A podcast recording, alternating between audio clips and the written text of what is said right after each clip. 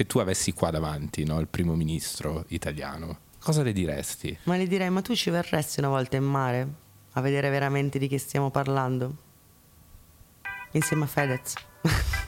Ok, forse se gli dicessi a Fedez non so se accetterebbe. Muschio selvaggio, Caspio Fico, Federico, Martin. Ovo triangolare, Muschio microfono, videocamere, luci, ospiti diversi tra più nuovi amici, 20 minuti, un'ora di argomenti, design, prevedibilità, giochi, potenza, risate, pianti, rispetto, sincerità e approfondimenti. Siamo negli anni 20. Muschio selvaggio. Idromassaggio. Ciao amici, bentrovati a Muschio Selvaggio. Oggi sono qui solo soletto, anzi non sono solo soletto perché ospite con noi Cecilia Strada. Buongiorno. Ciao a tutti. Cecilia Strada, per chi non ti conoscesse, sei figlia di Gino e Teresa Strada.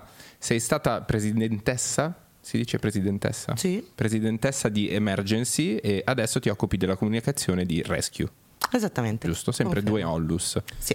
Ho letto che Emergency è stima- ha- si è stimato che abbia salvato 10 milioni di persone. Sì, nel, Curato, nel corso della storia. Sì, sì, sì, dal 94 a oggi. Sono veramente tante. Sono tante, sì, ehm, piuttosto bello. Sono tante in tanti paesi. e, mm, quando si dice aiutarli a casa loro è questa cosa qua. Infatti, tante volte i miei haters mi dicono perché non vai ad aiutarli a casa loro? Grazie per il consiglio, ma fatto, già fatto, l'ho fatto per vent'anni. Lo faccio già, stronzi. Eh beh, ci sta. Co- co- mi, mi domando, mi domandavo mentre ero in strada per venire qui, come deve, deve essere stato nascere per te in un ambiente eh, fortemente eh, in prima linea sul campo, in, in trincea in qualche modo, no? Cioè che, che- che- cosa ti ha dato, cosa ti ha restituito? Immagino una scala valoriale importante da un lato, ma anche la visione di tante sofferenze che non sono davanti agli occhi di tutti in qualche modo. Ma io sì, penso di aver avuto abbastanza mh, fortuna nella mia vita, eh, anche perché ho aperto gli occhi abbastanza presto, perché la prima volta che sono andata in una zona di guerra era al confine tra Pakistan e Afghanistan, avevo nove anni, mio padre lavorava lì per la Croce Rossa Internazionale e mi sono fatta il primo viaggio. La prima sera che ero lì hanno ricevuto un ferito di guerra che aveva esattamente la mia età.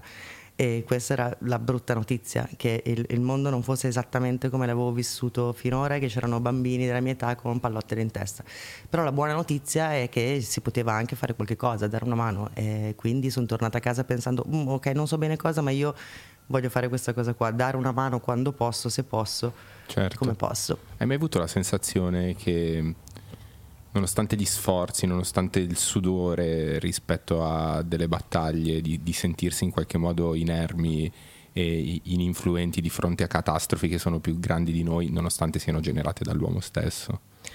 Eh, sì, eh, tante volte succede di dire vabbè ma non ce la faremo mai perché il tempo che noi ci mettiamo a salvare una persona in mare o a costruire un ospedale in quello stesso tempo lì sono state eh, avviate nuove guerre, sono state prodotte milioni di armi che sono state distribuite in giro per il mondo, sono state ehm, prodotte nuove ingiustizie, però eh, ininfluenti mai, perché in realtà poi quando ti trovi a salvare anche solo una vita, intanto è una vita che è salvata, Certo. per cui quella cosa lì non cambia, per cui poi la, sì, la fatica, anche un po' la frustrazione che viene eh, ogni tanto, che viene quando senti raccontare balle su balle sui soccorritori, eccetera, ti passa tutto quando, quando salvi qualcuno. E, Qual e è si la- ricomincia. Qual è la balla più grande che ti fa ribollire il sangue? Bah, eh, diciamo, negli ultimi giorni probabilmente se stavano a casa loro non morivano, Eh, in realtà se stavano a casa loro sono già morti, erano già morti. Ehm, o questo racconto delle, delle navi di soccorso civili, delle ONG, che un sacco di persone non hanno ancora capito che cosa vuol dire ONG, è organizzazione non governativa, però adesso sembra che sia il nemico dell'Italia, l'ONG. Sì, è stata portata avanti una narrazione per il quale le ONG sembrino delle navi pirata in qualche modo, quindi totalmente al di, fu- al di sopra della legge. Esatto, totalmente... e il governo adesso ci dice anche ultimamente, è stato fatto un decreto piante dosi per dire bisogna dare delle regole a chi soccorre in mare, le regole ci sono già, Già, eh, si sì. chiamano convenzioni internazionali, noi le rispettiamo scrupolosamente, le conosciamo a memoria e, e soccorrere non può mai essere un crimine, viceversa è l'omissione di soccorso che è un crimine sempre, e, mm, come nel caso di questi ultimi naufragi di cui abbiamo avuto notizia. Beh, volevo parlarne dopo, ma parliamone subito. Parliamo di, di Cutro e della la strage di Cutro. Quante persone sono morte? 70? Mm, 78, 78 mm, persone. 78 ritrovati, ma i cadaveri stanno continuando a, ad riemergere. affiorare Mm. giorno dopo giorno, ci sono ancora molti dispersi. E ieri, ho, cioè in questi giorni c'è stata anche, la, la, credo, mi permetto di dire, una delle conferenze stampa più disastrose di, di un primo ministro italiano, credo. E cosa imputeresti a, a, questo governo rispetto a, a questa strage? Cioè, in, so, sono in qualche modo colpevoli di qualcosa?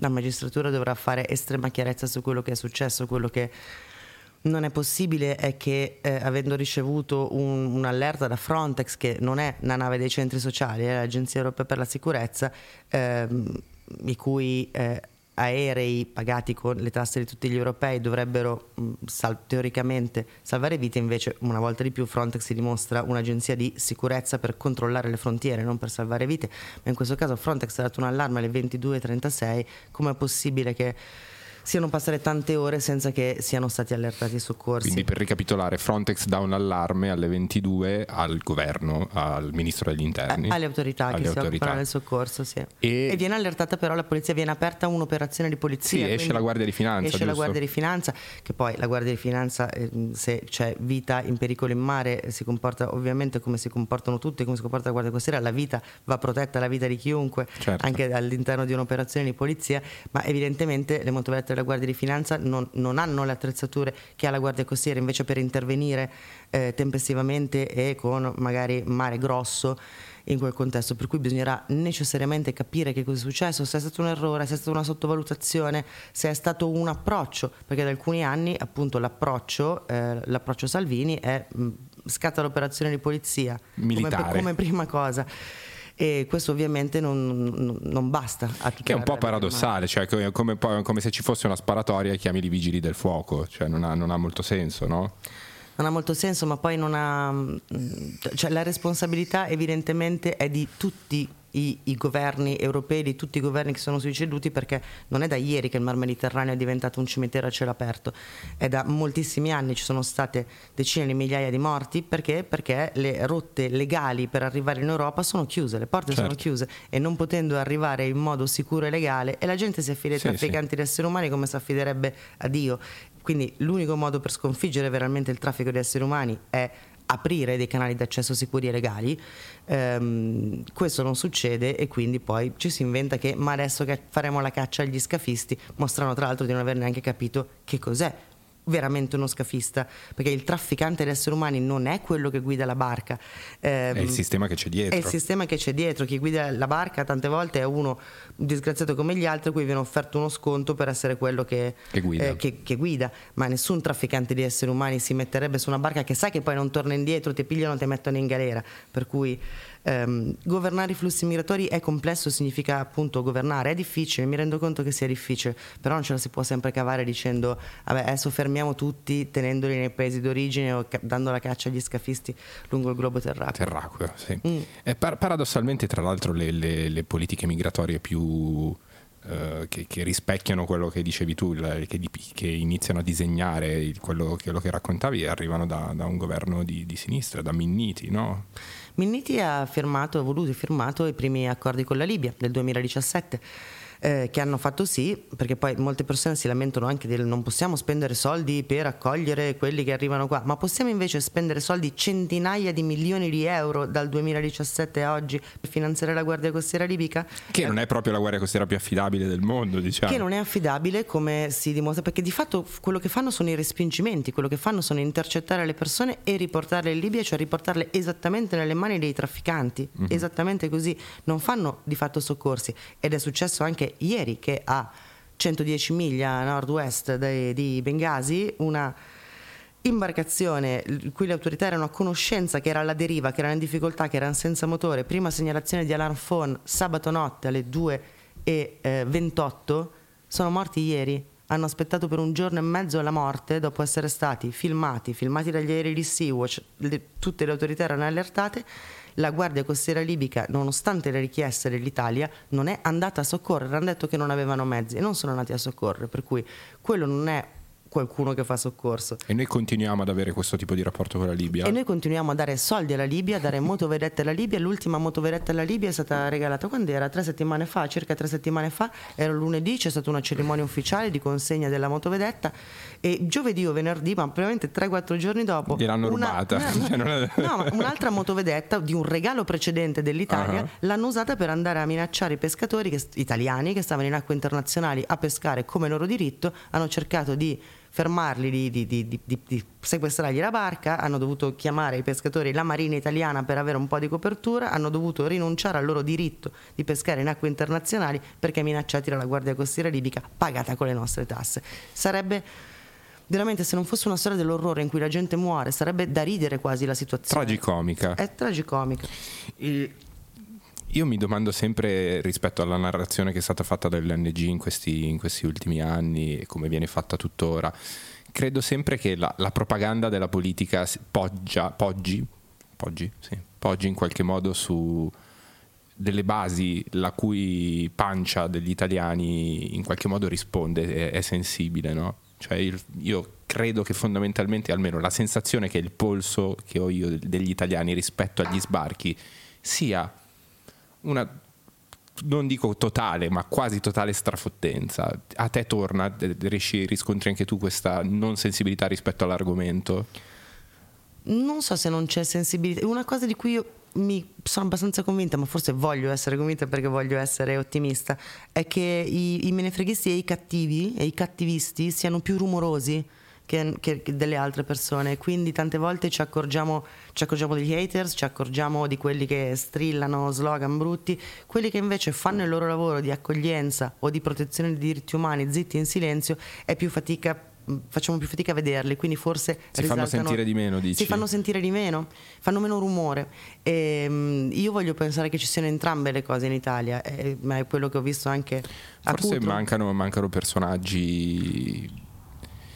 Mancano i personaggi alla Greta Thunberg, dico io, cioè dei simboli che in qualche modo ries- riescono a convogliare un, un messaggio, no? che magari non sono perfetti dal punto di vista da nessun punto di da vista. nessun punto di vista magari non sono perfetti però sono un, un, un recipiente un- da- Mm. dal quale partire in qualche modo no? Sì, forse sì, ehm, forse sì, ma forse più ancora che i simboli ci serve davvero far vedere le persone normali che quando si mettono insieme riescono a fare cose straordinarie.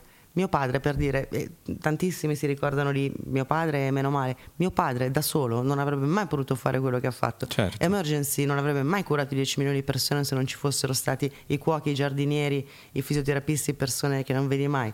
Eh, rescue, io oggi parlo di rescue, ma noi non- quando siamo in mezzo al mare non potremmo soccorrere nessuno se non ci fosse la signora Pina da casa o Giovanni che fa la quarta liceo che ci ha messo 10 euro per riuscire Certo. a salvare. Per cui forse anche oltre ai simboli dare voce alle persone normali che riescono a fare cose straordinarie, che poi cose straordinarie, raga, salvare una vita umana è veramente la roba più banale che si possa fare Beh, nella vita. Non, non è- dovrebbe essere una cosa No- non straordinaria. tutti nel loro ciclo di vita possono annoverare il fatto di aver salvato una vita umana cioè, Questo sì, però eh, magari appunto invece mettendoci quei 20 euro che hanno contribuito al- a mandare la missione fin lì, Hai fatto l'abbiamo, l'abbiamo salvata tutti, la vita Certo. umana.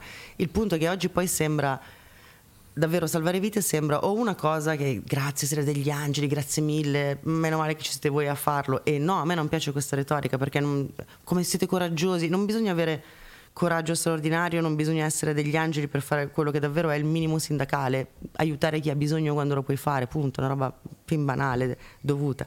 Dall'altro invece c'è la narrazione appunto che secondo noi siamo dei mezzi pirati ehm, e, e- e incentiviamo il traffico di ma da esseri dove umani. nasce? perché effettivamente ci sono state delle inchieste Nasce da Luigi Di Maio. Davvero?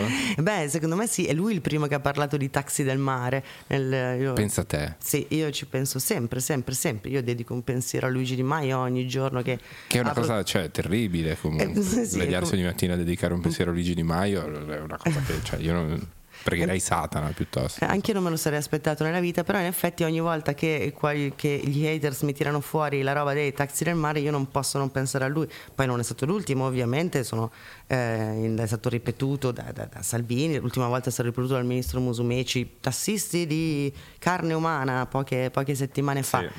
Ehm, a me, spiace, a me spiace che non ci sia abbastanza posto sulla nave di base per portare anche i miei commentatori sì. su Twitter, perché se lo potessero vedere con i loro occhi quello che facciamo, eh, vedrebbero che non c'è a niente da nascondere, che è tutto alla luce del sole, che le autorità sono informate passo dopo passo di quello che facciamo e che poi le persone che incontri non le chiami più clandestini probabilmente e non ti permetti più di pensare che si possa lasciarli morire una volta che te li trovi davanti. Eh certo, cioè, stavo guardando oggi prima di, di uscire, c'è un tweet di, di, un rappresentante del governo, conoscerai il mitico Lucio Malan, conosci? Sì, purtroppo.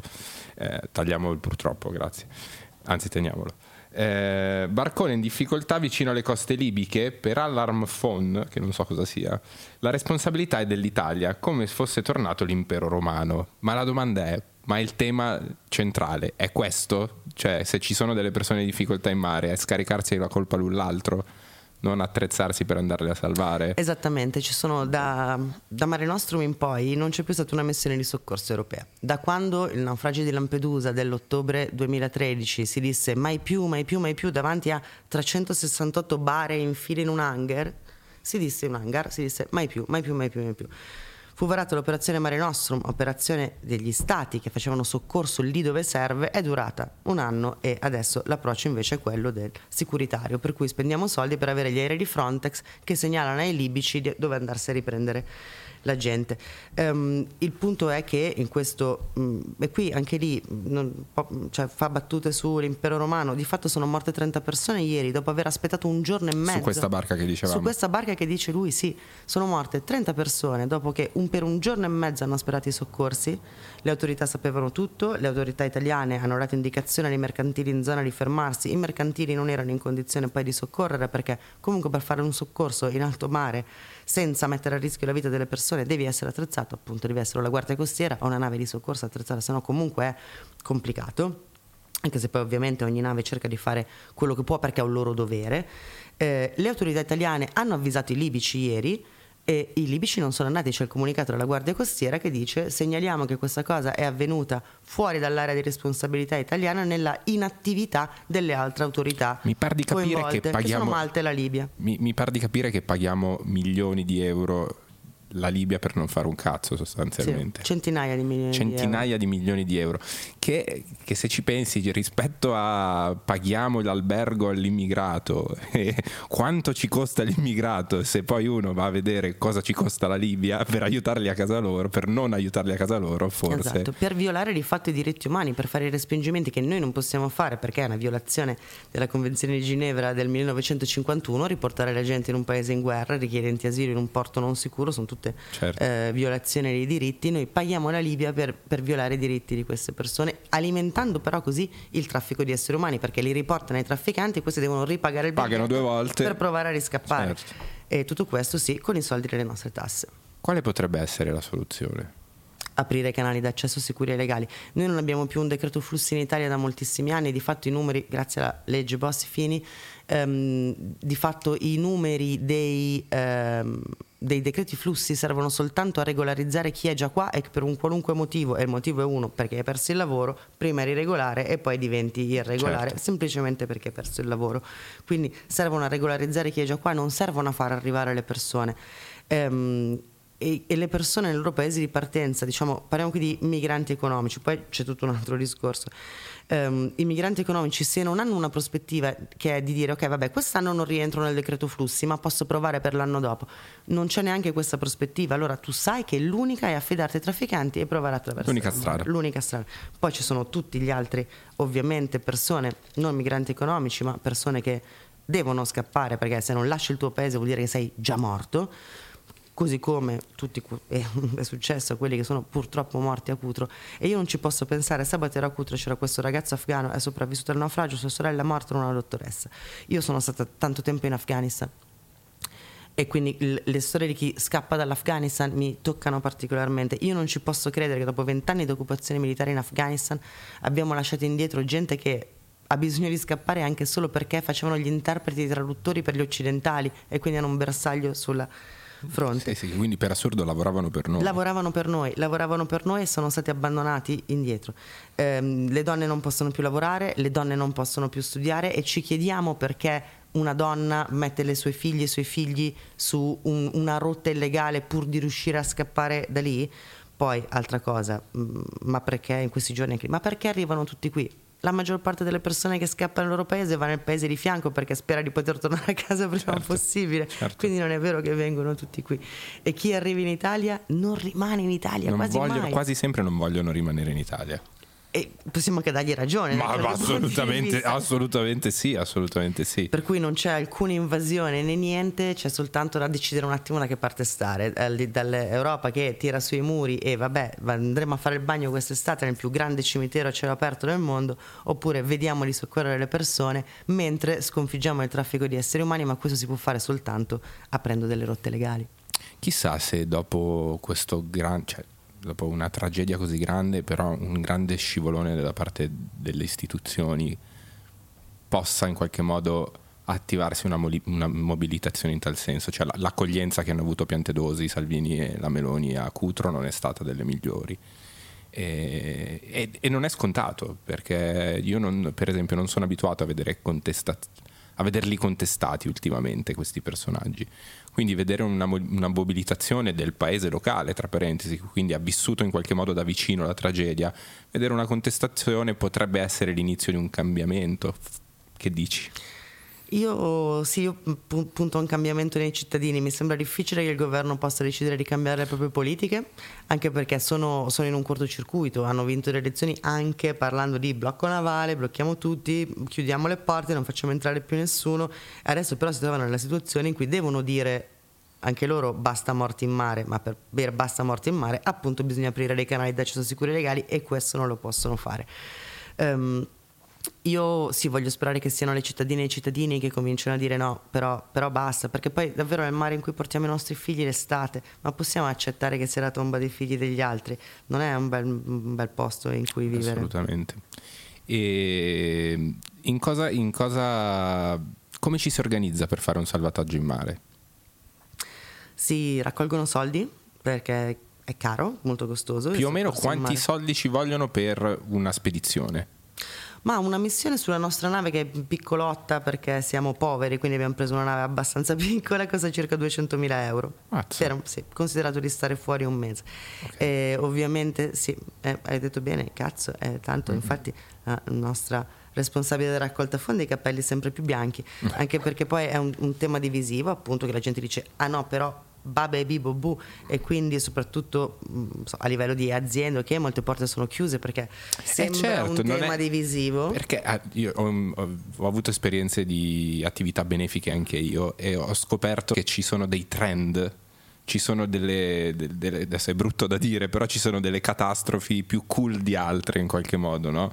E quindi che ne so, se inizia una guerra, eh, a me mi è capitato di avere una cosa che dovevo mettere all'asta, un'opera molto importante e non potevo mettere all'asta per un'associazione di bambini malati perché in quel momento era esplosa la guerra in Ucraina e quindi o facevi raccolte fondi per la guerra in Ucraina o non ti cagava nessuno. Non che sia sbagliato ovviamente appoggiare le raccolte fondi per l'Ucraina, eh, per l'amor di Dio, però per farti capire che c'è una, una gerarchia di eh, raccolte fondi. Ecco. Esattamente, e quindi è molto faticoso ti- raccogliere soldi per il soccorso in mare ed è costoso perché sì, perché una nave in sé è costosa, devi sempre fare qualche lavoro sulle navi, il, il carburante costa, il personale marittimo che fa andare la nave eh, lo devi pagare per forza, per legge, poi i soccorritori a bordo della nostra nave sono tutti tutti volontari, da medici, infermieri, soccorritori, mediatori culturali, quelli sono volontari ma i marittimi li devi pagare, Certo. devi riempire la cambusa, devi eh, hai, hai tutta una serie di spese, le tasse portuali, entrare e uscire da un porto da solo ti partono un sacco di soldi. Ehm, quindi sì, prepara la nave e preparare la nave vuol dire avere a bordo tutto quello che ti serve, non solo per il soccorso, ma per la cura dei sopravvissuti, compreso gli assorbenti e i giochi per i bambini, perché poi i bambini Certo. qualche cosa a bordo Devi devi far fare. Certo. E in tanti casi sono la prima cosa che questi bambini hanno avuto in magari sei mesi o magari un anno di, di- di- di viaggio disperato. Ehm, poi ti dirigi, poi vai in zona, nella zona di ricerca e soccorso che è sempre in acque internazionali ti coordini se ci sono le altre navi per capire di, di coprire occupare più spazio possibile. più spazio possibile e aspetti le segnalazioni. Secondo Fiorellino79 e gli altri haters miei su Twitter, noi sappiamo dove andarli a prendere perché siamo d'accordo con gli scafisti. eh, sì, certamente. Eh, che verrebbe da dire anche, a volte ti verrebbe da dire, ma magari ragazzi vuol dire che non morirebbe nessuno se fosse veramente Eh, sì. così. In realtà quello che tu fai molto più banalmente è ascoltare il canale 16 delle emergenze, a ricevere i NAFTEX, che sono strumenti pubblici che le autorità gestiscono per le segnalazioni, ricevi segnalazioni da Alarm Phone che raccoglie le richieste d'aiuto dalle barche, informa le autorità e mette in copia le navi di soccorso presenti nella zona queste mail alle autorità.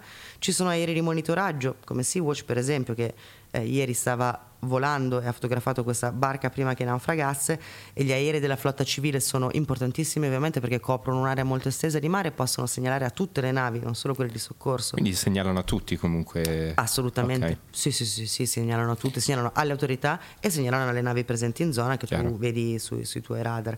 E poi abbiamo ovviamente i nostri corpi per fare osservazione, per cui tutto il giorno e tutta la notte Guardi. si guarda il mare con i binocoli, i visori notturni e guardi non solo se ci sono imbarcazioni in difficoltà, ma anche se ci sono segni che lì c'è successo qualche cosa. Se trovi un galleggiante nero Certo, tondo, una quella è una roba che avevano tendenzialmente che gli danno in Un Libia. vestito che galleggia. Un vestito, una cosa, una tanica di benzina, eccetera. Un barchino abbandonato e non segnato lì vuol dire che c'è stato un respingimento della Guardia Costiera libica. E quindi a quel punto vai, vai e intervieni, che vuol dire mettere in acqua i gommoni di soccorso, mai con la tua nave direttamente perché una piccola imbarcazione che Eh, rischi. viene addosso a te rischi che si, si- si rompa in mille pezzi o un gommone che esploda. E vai con i giubbotti, con i tuoi gommoni di soccorso, distribuisci i giubbotti, stabilizzi e poi uno per volta porti le persone a bordo. In un- eh, dicevi una, una spedizione dura due mesi? Ma generalmente ne- ogni missione dura un, un mese, Un mese. 4-5 settimane, poi dipende da qual è la stagione, quante persone ci sono in mare, Esatto, quanti... io, e te, io e te ci siamo sentiti. Cos'era l'anno scorso? Sì. Che dovevo venire, dovevo venire in mare, poi mi sono ammalato di tumore, non, non- ce l'ho fatta. E mi dicevi sì che durava un mese. Io volevo stare dieci giorni perché non riuscivo per impegni lavorativi con un'altra barchetta che vi seguivo. E mediamente e mi raccontavi che c'è una stagionalità delle partenze, perché ovviamente quando fa più freddo. non- esatto, sono le condizioni meteomarine, diciamo, la primavera e l'estate sono Quindi, ottimali perché ci sono Ora, onde. primavera è periodo caldissimo per le parte- partenze. Sì, poi la stagionalità negli ultimi anni è comunque un po' saltata perché alcuni anni fa, per esempio, c'era quasi nessuno che si metteva in mare a novembre, dicembre, gennaio. Adesso ci sono Perché fa più caldo. Eh, adesso ci sono persone che attraversano anche a novembre, dicembre, gennaio, in generale più si va verso l'estate eh, più, più aumentano, sì, aumentano i tentativi di traversata, aumentano gli sbarchi. Quante persone in una missione riuscite a salvare mediamente? Non c'è una media, immagino. No, dipende, io nella prima missione ero a bordo io della Rescue People e abbiamo fatto quattro operazioni di soccorso e in totale abbiamo salvato 166 persone e poi siamo andati in un porto. Ma nella- siamo- diciamo, abbiamo fatto soccorsi per tre giorni di fila. Tra l'altro, durante il primo soccorso è morto mio padre, è stata una missione un po' impegnativa, ma io- per me è stato anche fondamentale essere lì perché dice ok, oggi la morte ha vinto, si è portata via mio padre, ma noi abbiamo vinto 84 volte perché abbiamo fatto un soccorso ad 84 persone mentre lui moriva. Mentre invece, per esempio, la seconda missione della Rescue People era a bordo lei, hanno fatto una sola operazione di soccorso da 59 persone, poi hanno dovuto correre verso nord perché a bordo c'era un ragazzo che aveva bisogno di dialisi urgente, era in condizioni Ah, cavoli. bru- sì, infatti hanno chiamato la Guardia Costiera per un'evacuazione, per cui dipende anche dalla, dalla situazione che trovi. Se ci sono altre segnalazioni, ovviamente non lasci in mare nessuno, vai e provi a Certo. farlo. Se hai persone a bordo che sono particolarmente traumatizzate, scioccate, fermate, eccetera, devi Quindi andare a le- terra prima Le possibile. variabili sono così a- tante, così ampie che non puoi fare una statistica di mediamente ne salvo, cioè ne puoi salvare 500 come 60. Esattamente, sì. Mm. Il principio base è che in mare non si può mai lasciare indietro nessuno, per cui anche se ti trovi in una situazione che eccede le tue capacità di risposta, perché se ti trovi davanti a un mega barcone peschereccio eh, con 600 persone, 600 persone sulla nostra nave non possono salire. Eh, però a quel punto lavori di stabilizzazione, chiami immediatamente rinforzi, chiami le navi in zona, chiami la guardia costiera e intanto stabilizzi con i giubbotti di salvataggio, butti in acqua le zattere in più che hai e tieni tutti quanti al sicuro anche se non puoi navigare fino a che non arrivano a darti aiuto. Tema parte preponderante delle persone che stanno sulle- sui pescherecci non sanno nuotare eh? o sanno nuotare? Mm, Io ho incontrato tantissime persone che non sanno nuotare, che non avevano mai visto il mare proprio, che non avevano mai visto il mare. Quanto poco si parla? Cioè, mentre me ne stai parlando, mi sto rendendo conto che in televisione si parla poco di, di- di come avviene una, una missione per salvare delle persone in mare. No, sono, sono io che guardo poca televisione? No, no, anche io guardo poca televisione, però secondo me il, proprio il come funziona è qualcosa che non si sa, eh, sembra appunto, cioè si dice vabbè tanto sapete dove andarla a prendere, andate eccetera. Eh, c'è però Eh, no, e poi, poi è, è proprio complicato in sé perché poi ogni imbarcazione ha delle fragilità particolari, per cui il- l'imbarcazione di legno si ribalta molto più facilmente che non un gommone che è più stabile. Il gommone ha altri tipi di problemi, si scassa così, si sgonfia un tubolare oppure esplode se è troppo gonfio, è sovraffollato e la gente cade fuori. Un- le imbarcazioni che hanno un piano sotto, lì il punto è che la gente sotto soffoca per i vapori, per la mancanza di ossigeno, eccetera, eccetera. Quindi ogni, poi ogni soccorso è davvero un caso a sé. Certo. La teoria ti dice tu prima distribuisci un giubbotto di salvataggio a ognuno, solo poi cominci a portarli sul tuo gommone di soccorso. Però non è detto. Fair enough, perché così se si ribaltano durante il soccorso hanno già il giubbotto. Però non è detto che abbiano lo spazio per indossarli. A noi è capitato, non è detto che quel, su quel barchino magari sono così compressi che non possono mettersi tutto il giubbotto. Allora devi dire tu, uno, giubbotto qua, giubbotto Ah. qua, eccetera. Eh, devi fare un po' di necessità virtù. Devi fare, devi fare tutto quello che puoi per salvare la gente in una cosa veramente molto complicata. Poi, tra l'altro, col fattore, queste persone hanno paura quando vedono qualcuno arrivare, hanno paura che siano i libici perché sanno che appunto se mi riportano indietro Gente non io sono spacciato. Certo. Sono spacciato e quindi la prima roba che tu dici quando arrivi, sai, di giorno è facile capire chi sei perché magari vedono la nave, vedono il tuo gommone di soccorso, vedono che sei Che non sei libico. chiaro. Certo. Eh, se è una donna, benissimo, soccorritrice, che sia la prima persona che vedono, perché se vedono una donna vuol dire che non sono i libici Certo. sicuramente. Però per esempio se è di notte o se abbiamo le mascherine e le tute per il Covid, chi siamo? E quindi la prima roba che arrivi dici ne siamo europei Ok. e gli dici siamo europei, Tranquilli. questo vuol dire che non li riporteremo in Libia. E, e- e va bene perché quando, quando lei era in mare eh, gli hanno confessato poi che si erano messi tutti d'accordo questi naufraghi che se fossero arrivati i libici si sarebbero buttati in acqua e via e si sarebbero lasciati morire perché era meglio che non essere riportati le donne agli stupri Madonna. e tutti quanti ai trafficanti. Madonna, vigono ancora delle regole Covid sul- sulle navi? Sai, quando ci siamo sentiti mi raccontavi che nonostante la pandemia fosse stesse scemando, vigevano per le navi, per le ONG che andavano a salvare le persone in mare delle regole molto ferree sul Sì, ci Covid. avevano, sì, ci avevano messo. Beh, diciamo, le, uno sono le regole che ci autodiamo noi, e due sono le, le punizioni che appunto l'anno scorso si davano di quarantene lanciate lì così Sì, agli a equipaggi delle navi, così senza, senza razio. Quelle erano proprio, le abbiamo vissute un po' come delle punizioni e basta. Le regole che noi ci diamo sono comunque di estrema protezione perché. Eh, giustamente poi se uno dell'equipaggio sta male è una persona in meno che può lavorare questa cosa non può succedere Certo. ma anche ovviamente protezione delle- dei naufraghi perché ti salvo e non ti voglio rischiare di Certo. attaccare il covid Quindi ad oggi non ci sono più quarantene strane. no ad oggi non ci sono più Ah, quarantene vabbè, dai. però adesso hai appena dato una nuova idea no ma grazie Piante mille dosi. se mi mettono in quarantena ti chiamo eh Vabbè, dai, è una roba buona, almeno non ci sono più le quarantene pacco, dai.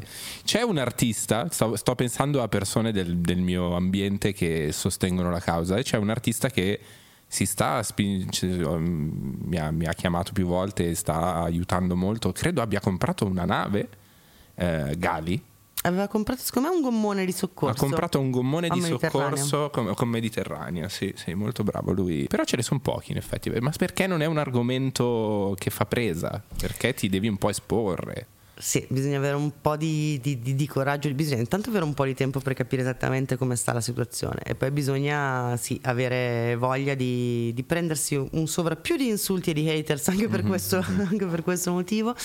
E, mm, per cui sì, probabilmente un è, un, è un po' difficile trovare, però non è impossibile trovare persone che, che ti sostengano. Cioè, a noi l'anno scorso uno dei nostri eh, donatori di cui siamo stati abbastanza ah, è stato Roger Waters che ci ha mandato una letterina dicendo vorrei tanto venire con voi ehm, però non posso Eh, però ecco eccovi 50.000 dollari per, per la missione di soccorso noi eravamo tipo veramente ho appena letto una mail di Roger Waters che ci sostiene. Vabbè.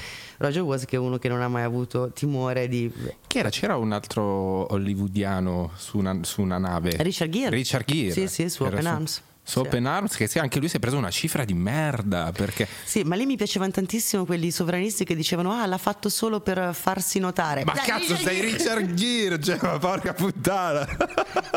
Forse non avevano bisogno di andare su Open Arms per farsi notare, se no non se lo filava Eh, nessuno. ma qui vige la regola che chi non fa alla fine basta non fare per non prendere gli insulti alla fine chi fa si prende- Esatto. deve- Però chi non fa non salva neanche vite, questo è un po' un peccato. Sì, sì, sì, no, è vero, è vero. No, io ti prometto che verrò.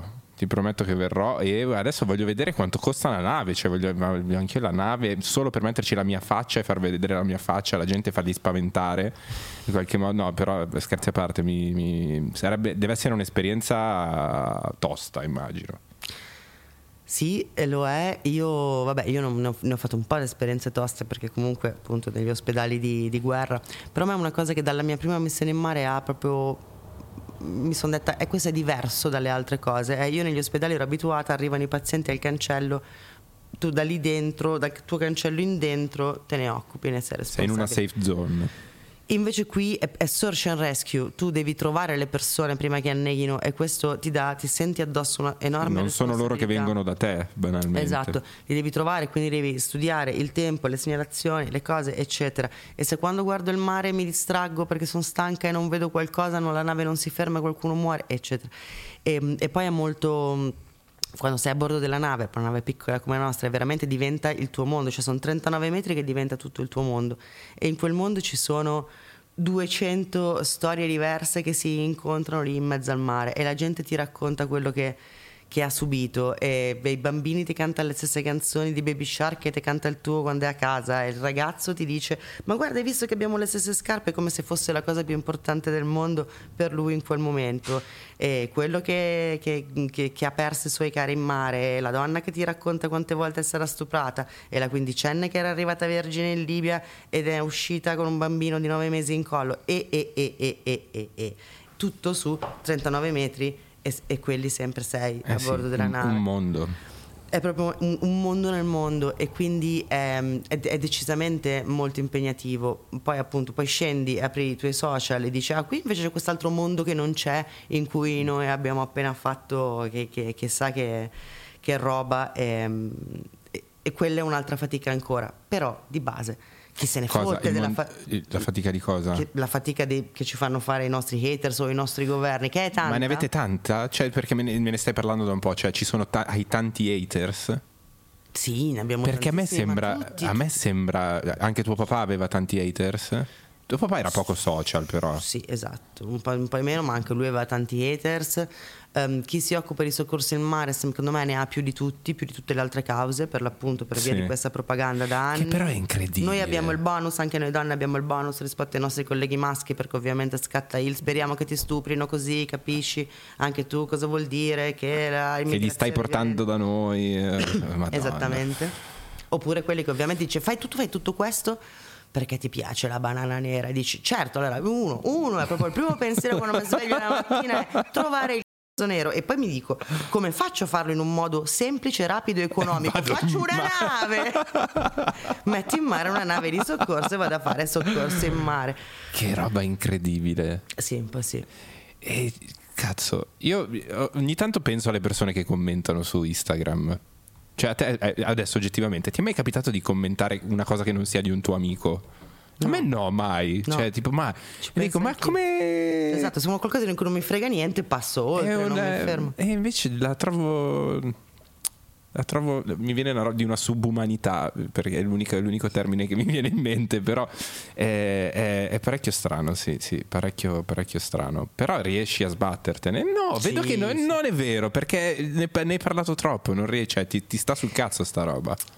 Mi, mi sta sul cazzo perché mi spiace, perché di base sono persone che sono state fregate alla grande dai politici che votano, sono state fregate alla grande, cioè persone che hanno creduto delle balle che qualcuno gli ha raccontato su di noi. Questa cosa mi dispiace perché se, boh, io penso magari fra 5-10 anni qualcuno aprirà gli occhi e si renderà conto di ah cavolo ma mi avevano fregato, mi avevano raccontato tutta una serie di bugie per farsi votare e io poi ho passato anni a insultare i soccorritori quando avrei potuto fare un puzzle in quello stesso Sì, da- o tempo, dare una mano o, o andare, a fare, una mano. andare a fare del volontariato.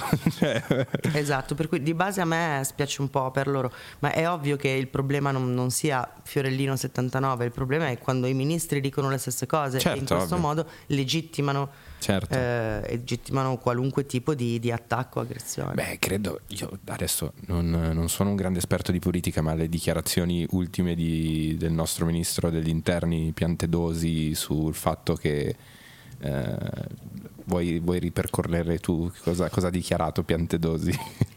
Beh, la prima reazione sarà giustamente dare, le- giustamente dare la colpa alle vittime che se le erano andate a cercare. E, mh, appunto questo se non fossero partiti non sarebbero morti, se non fossero partiti erano già morti. Ecco, io casa loro. adesso oggettivamente, io credo che cioè, parte preponderante del paese non possa riconoscere questa come una- un- un'oggettiva stronzata, no?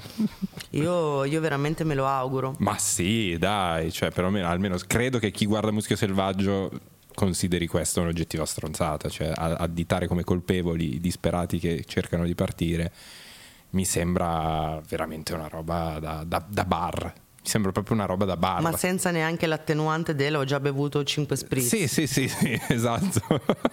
Ma chi- No, bar o magari che ne sai, magari prima. Ehm, progetti per il futuro?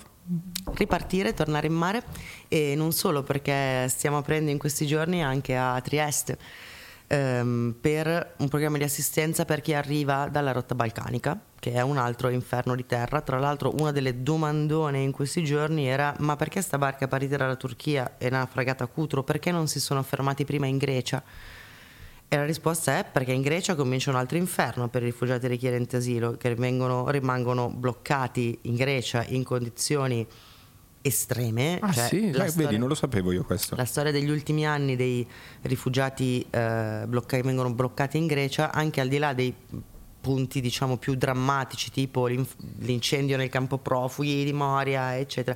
Ma le storie degli ultimi anni sono racconti dell'orrore dei medici che lavorano nei campi che dicono sto visitando i bambini che vengono morsi dai topi sto dando assistenza psichiatrica ai bambini che vogliono suicidarsi perché sono bloccati qui nei campi eccetera. Se riesci a uscire dalla Grecia comincia la rotta balcanica che è un'altra cosa durissima pericolosissima. Eh, ti rubano le scarpe c'hai i piedi piagati c'hai freddo nel bosco te devi nascondere devi scappare alla polizia croata eccetera eccetera. Quindi a piedi questo.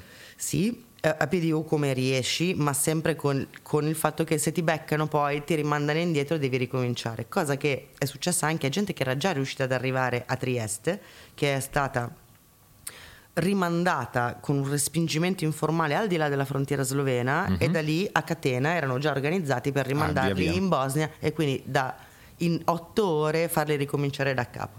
Questa rotta balcanica ehm, è troppo faticosa per i bambini, le famiglie, non ce la possono fare. È per questo che eh, sulla rotta balcanica arrivano per lo più giovani, mh, mai bambini molto di meno. Ok. Arrivano anche lì, ma arrivano di meno. È per questo che le famiglie dicono: vabbè, c'è la possibilità di morire in mare, certo che c'è, lo sanno, non è che non lo sanno, ma di là c'è invece la certezza di rimanere bloccati in Grecia o di non farcela su quella rotta lì e per questo motivo sono arrivati qua. Quindi adesso apriamo anche a Trieste con assistenza diretta, cibo, coperte, cure mediche a Ok, supporto quindi delle realtà senza che sono nave, già quindi su no, no, no, terra. no, su terra, su terra e fare anche monitoraggio legale delle, delle violazioni dei diritti e dei respingimenti informali alla frontiera. E invece ci stiamo preparando a tornare in mare nelle prossime settimane dopo questi benedetti lavori di cantiere e tornare nel Mediterraneo centrale. Quando rientrate?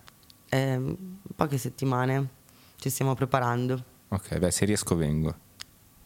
Secondo me ha senso, cioè ha senso venire perché potrei dare la mia testimonianza, cioè far vedere a più persone possibili quello che non si vede probabilmente, cioè credo che questa possa essere la mia utilità, indipendentemente dall'arricchimento personale che mi può dare un'esperienza del genere.